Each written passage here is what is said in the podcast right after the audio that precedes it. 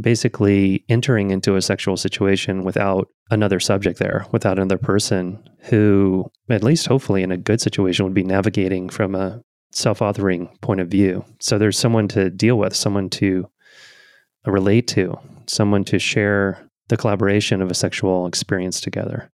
So pornography is essentially non collaborative, and it's a way to get to sexual pleasure without having to face the complexity and the challenge of dealing with another human being. Welcome to The Art of We, the podcast where we explore how committed partnerships can be potent vehicles for fully delivering our gifts to the world. Hi, I'm Krista Vanderveer, a seasoned consultant and executive coach. And I'm Dr. Will Vanderveer, a leader and educator in integrative mental health and wellness. As husband and wife and business partners, we keep learning that the key to maximizing our authenticity and impact in the world lies inside the health, security, and depth of our relationship.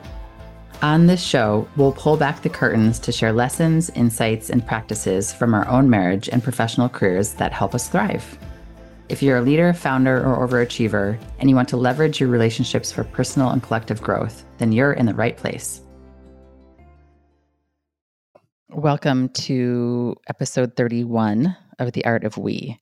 Today, we're going to be talking about pornography and specifically when pornography has a negative impact on a partnership.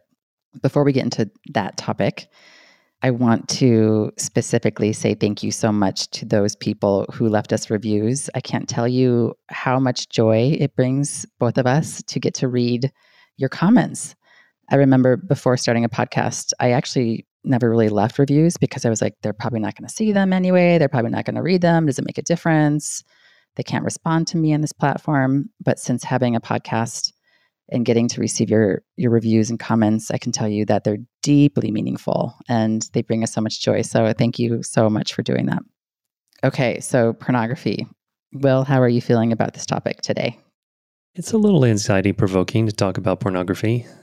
And you already said this, but I just want to briefly underline we're talking about the kind of situation with pornography that has a negative impact on couples.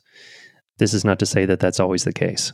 Correct. You know, just like anything, alcohol, marijuana, psychedelics, whatever, there's relationships with it that don't have to be a serious problem. In terms of like where there could be an addiction.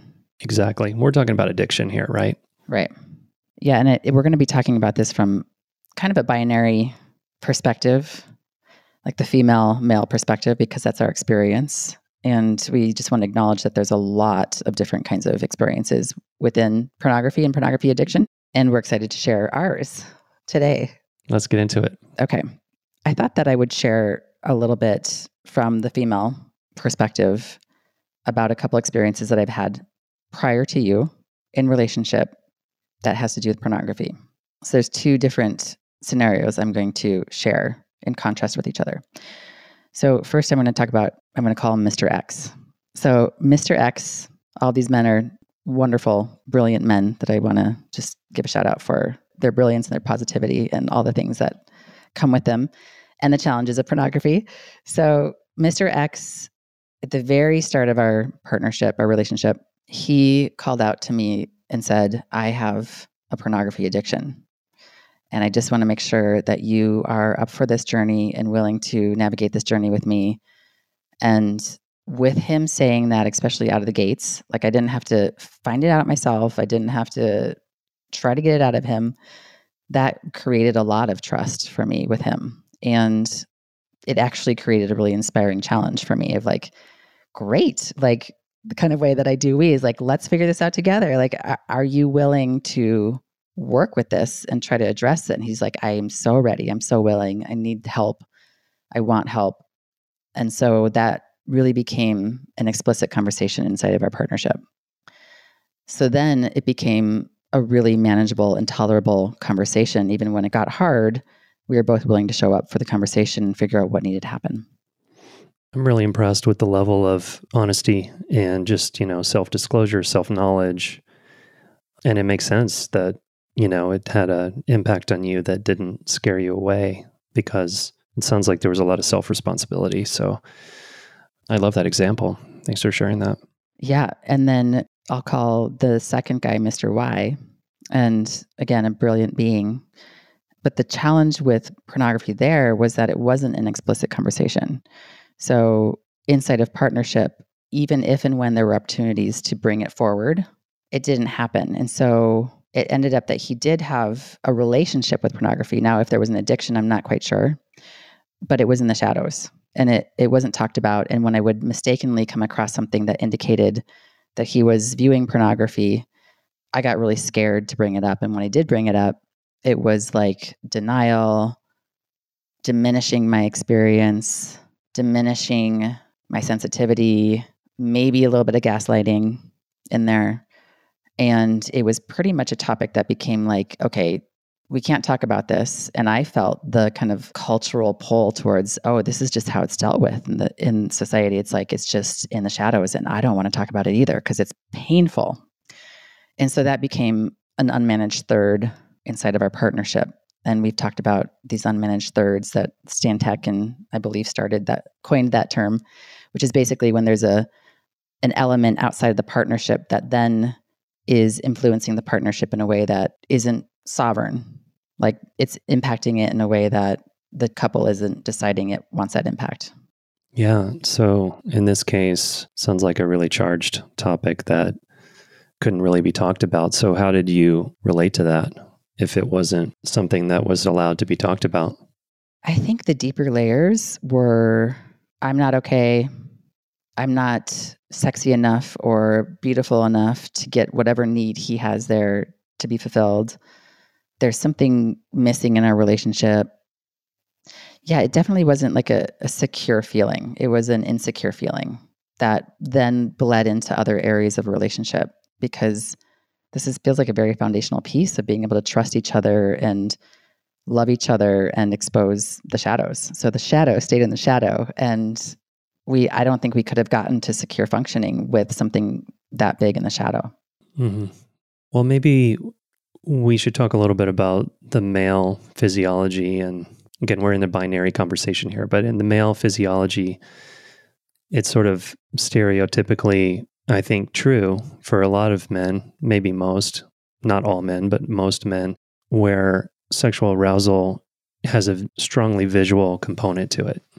Yeah. And I think this is not completely different from women, but it's different. And I think this represents the hardware can help us understand why men look at women's when they're on the street, you know, why it's not feeling great for women to work out in a public gym where they're getting checked out all the time.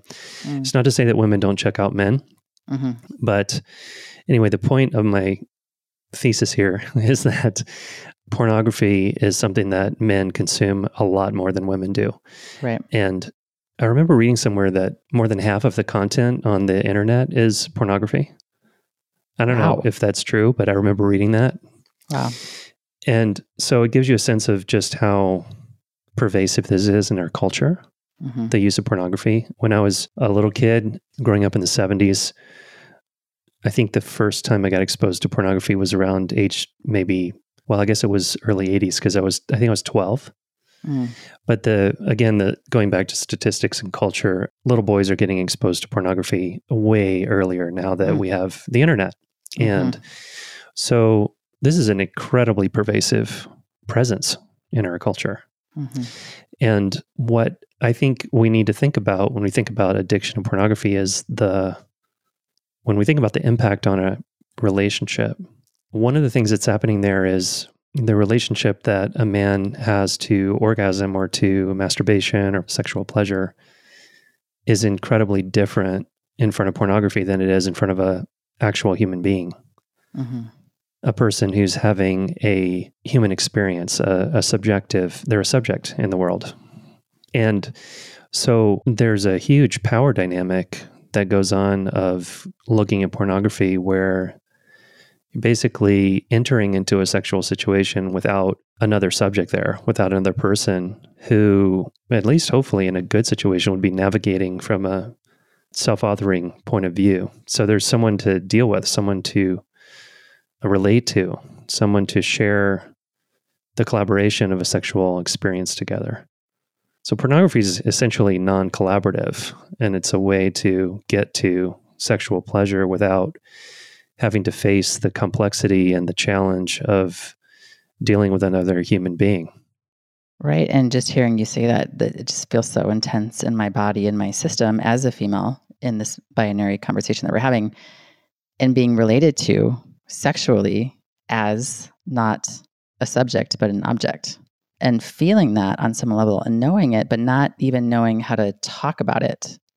Because we as females, in some form, most of us run into those images too as well in our lifetime. Or maybe we're watching those images ourselves, but there is this messaging that this is the way it's supposed to be because of pornography. And I just feel the intensity in my system. I feel the anger and the rage and the sadness in my system as you're talking about that. Not because, not blaming men about that, but just because of the setup of that is what is so enraging to me. Because nobody wins there. Nobody wins, excuse me. Yeah. I think it's difficult for men to relate. Again, I'm speaking in generalities here, but I think it's often really hard for men to relate to that experience you're talking about of being objectified sexually. Right. Men might have the experience of getting objectified in other ways. You know, when you're working for someone and you're not really seen as a human being, you're just like a cog on the wheel of the machine and you're just told, you know, go do this and Right. there's no attention to you know that as a worker like you're having a subject you're having a human experience a subjective experience Right. Or a woman who's really interested in money and she's just after his money making cap- capacities and Sure. she's not giving him love, but she's just like, bring home the bacon. right Yeah. right so having said that i think that i want to share i don't know should we go to a break first We hope you're enjoying this episode. I want to take a quick break to let you know about a gift we created for you and your partner. We compiled our top 10 relationship agreements, agreements that have been so powerful in supporting the success of our partnership that we even turned them into our wedding vows. These agreements help us stay connected, growing, and thriving as a couple, and they've been critical to help us create a kind of we that's way beyond what we've ever experienced before. You can download this free gift at KristaVanderveer.com. That's K R I S T A V A N D E R V E E R.com. Also, if you enjoy our podcast, it would be so meaningful to us if you left us a rating and review. Not only does it help others find us, but it gives us critical feedback on how we're doing. Thanks in advance, and now back to the episode. Welcome back. Before Will, you start to share some of your experiences historically in partnerships around pornography, I just want to add one last little piece about the objectification impacts. What I love about our relationship is that we have the capacity and the willingness to talk about where there might be other implications of objectification that aren't intentional, but are so deeply rooted in our culture that when they come up, I think a big part of this piece around the sexual objectification gets activated because it's so painful. And I love that we can dive into these conversations. We can hang with the conversations we can appreciate the impacts and we can get to a learning around this. And what I want to really invite people who are listening, you who's listening, I want to ask you just in this moment, like, what is your partnership like? And can you have these kinds of conversations currently? And if you can't, I want to breathe possibility into learning how to have these kinds of conversations because I think that if we're ever feeling as as females in this binary conversation objectified in some form, it's so hard to access our actual pleasure, our actual aliveness, our deeper wells of bottomless inspiration and our capacity to really have the kind of partnership that we're standing for here on the art of we. So I just want to name that and Will, I would love to hear you share about your experience with pornography historically. Before I go into sharing those experiences, I just also want to invite the listener to, and this could be a male listener or female listener, to look at the presence of the use of pornography or not in your relationship and what, how's it being talked about? How's it being related to? When we talk about addiction in this context, what I'm relating to is a kind of go to alternative to dealing with the complexity of being in partnership with a human being mm-hmm. and taking a shortcut to pleasure, physical, sexual pleasure, orgasm, as a way of saying no to whatever the complexity of the challenges in front of you and just going toward, I just want to release or I just want to get away from this complex right. situation.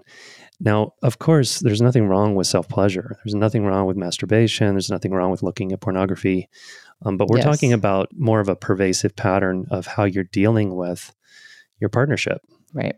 How you're showing up. And that leads into how I used to show up in relationship. and I think that early on in my 20s, I'm thinking about college and beyond college. Uh, in relationships I was in, I would often go to pornography instead of relating to the complexity of the person in front of me. Mm. And I think there were a lot of reasons for that. Maybe the most important one to share here is that I didn't know, I didn't have the tools, and I don't think my partners had the tools either to develop the kind of deep collaboration that you and I have.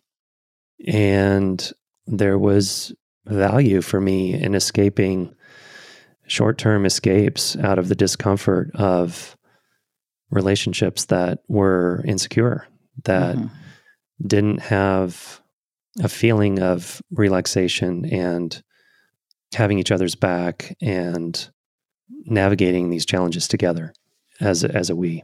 Right. Like the perspective of our wounds are our wounds, not your wound is your wound to go deal with, and you have a you're defective in some form. Right, and having these situations that you mentioned earlier of topics that can't be talked about in a relationship. Mm-hmm. I'm wondering again if this is something that the listener can relate to is like what are the sacred cows or the things that you and your partner have kind of settled into maybe over weeks or months or years?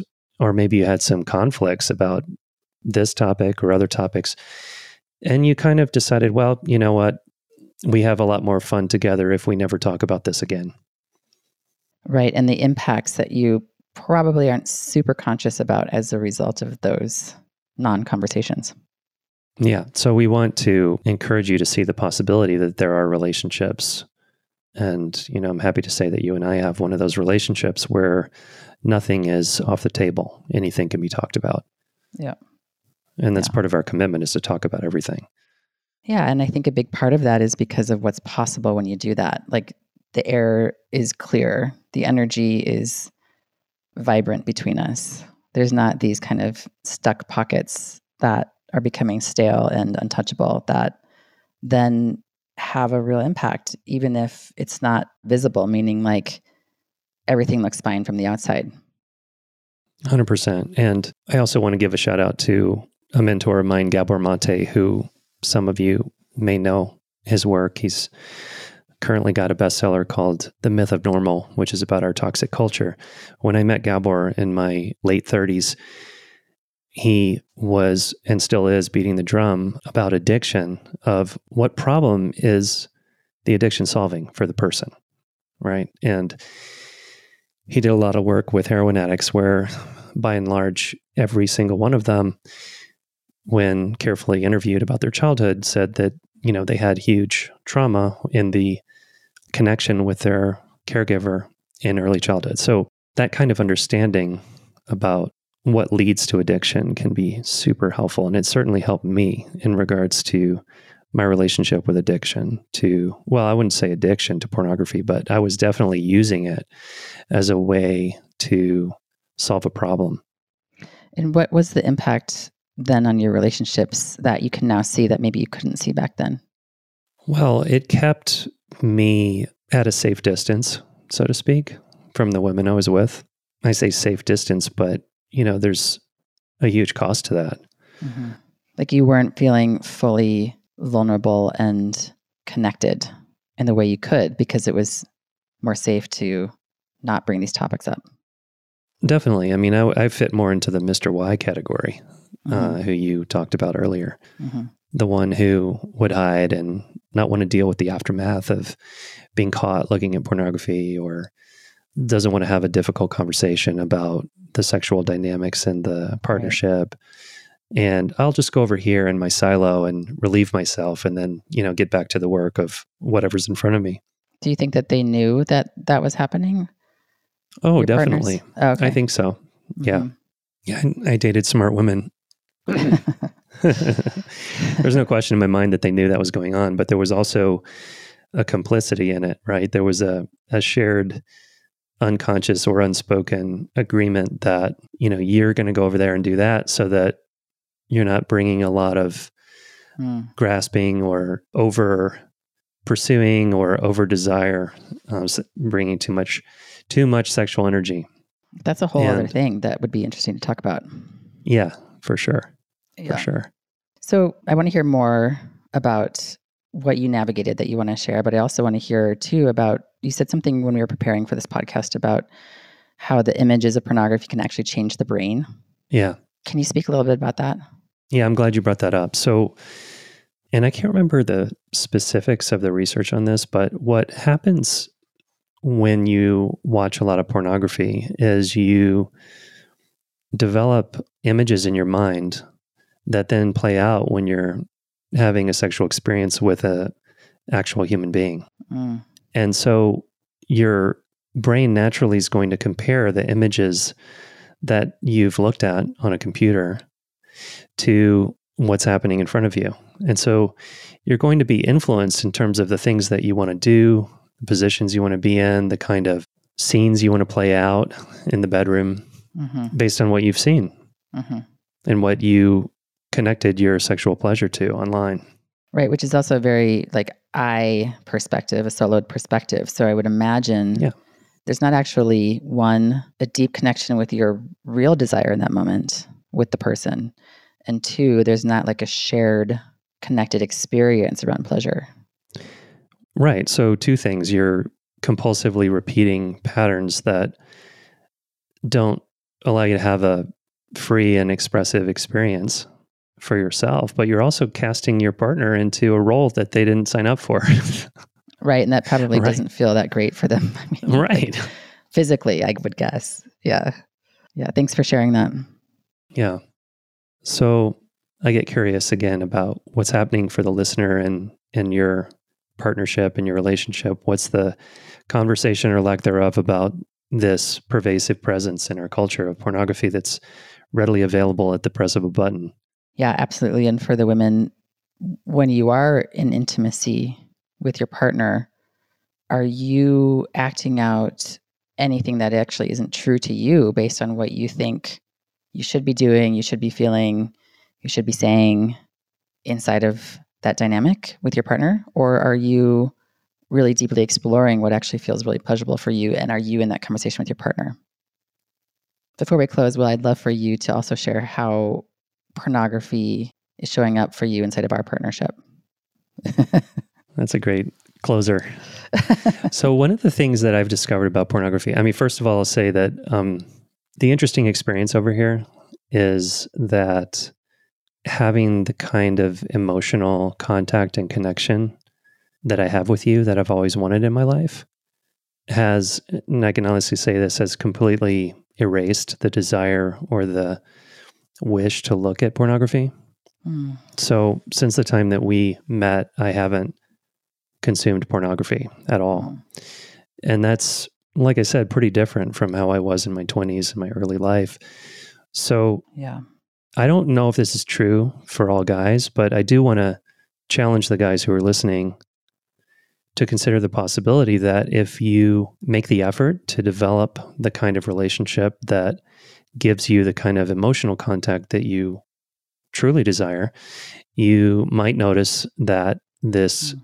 pressure or this tendency to want to go look at pornography changes. It might change. It did for me. Uh, it was mm-hmm. radical for me, really different. I love that invitation. Yeah. So the pain that drives the addiction or the movement toward immediate pleasure, short term pleasure, is really important to to look at it's important to break it down and and try to understand what is that pain exactly.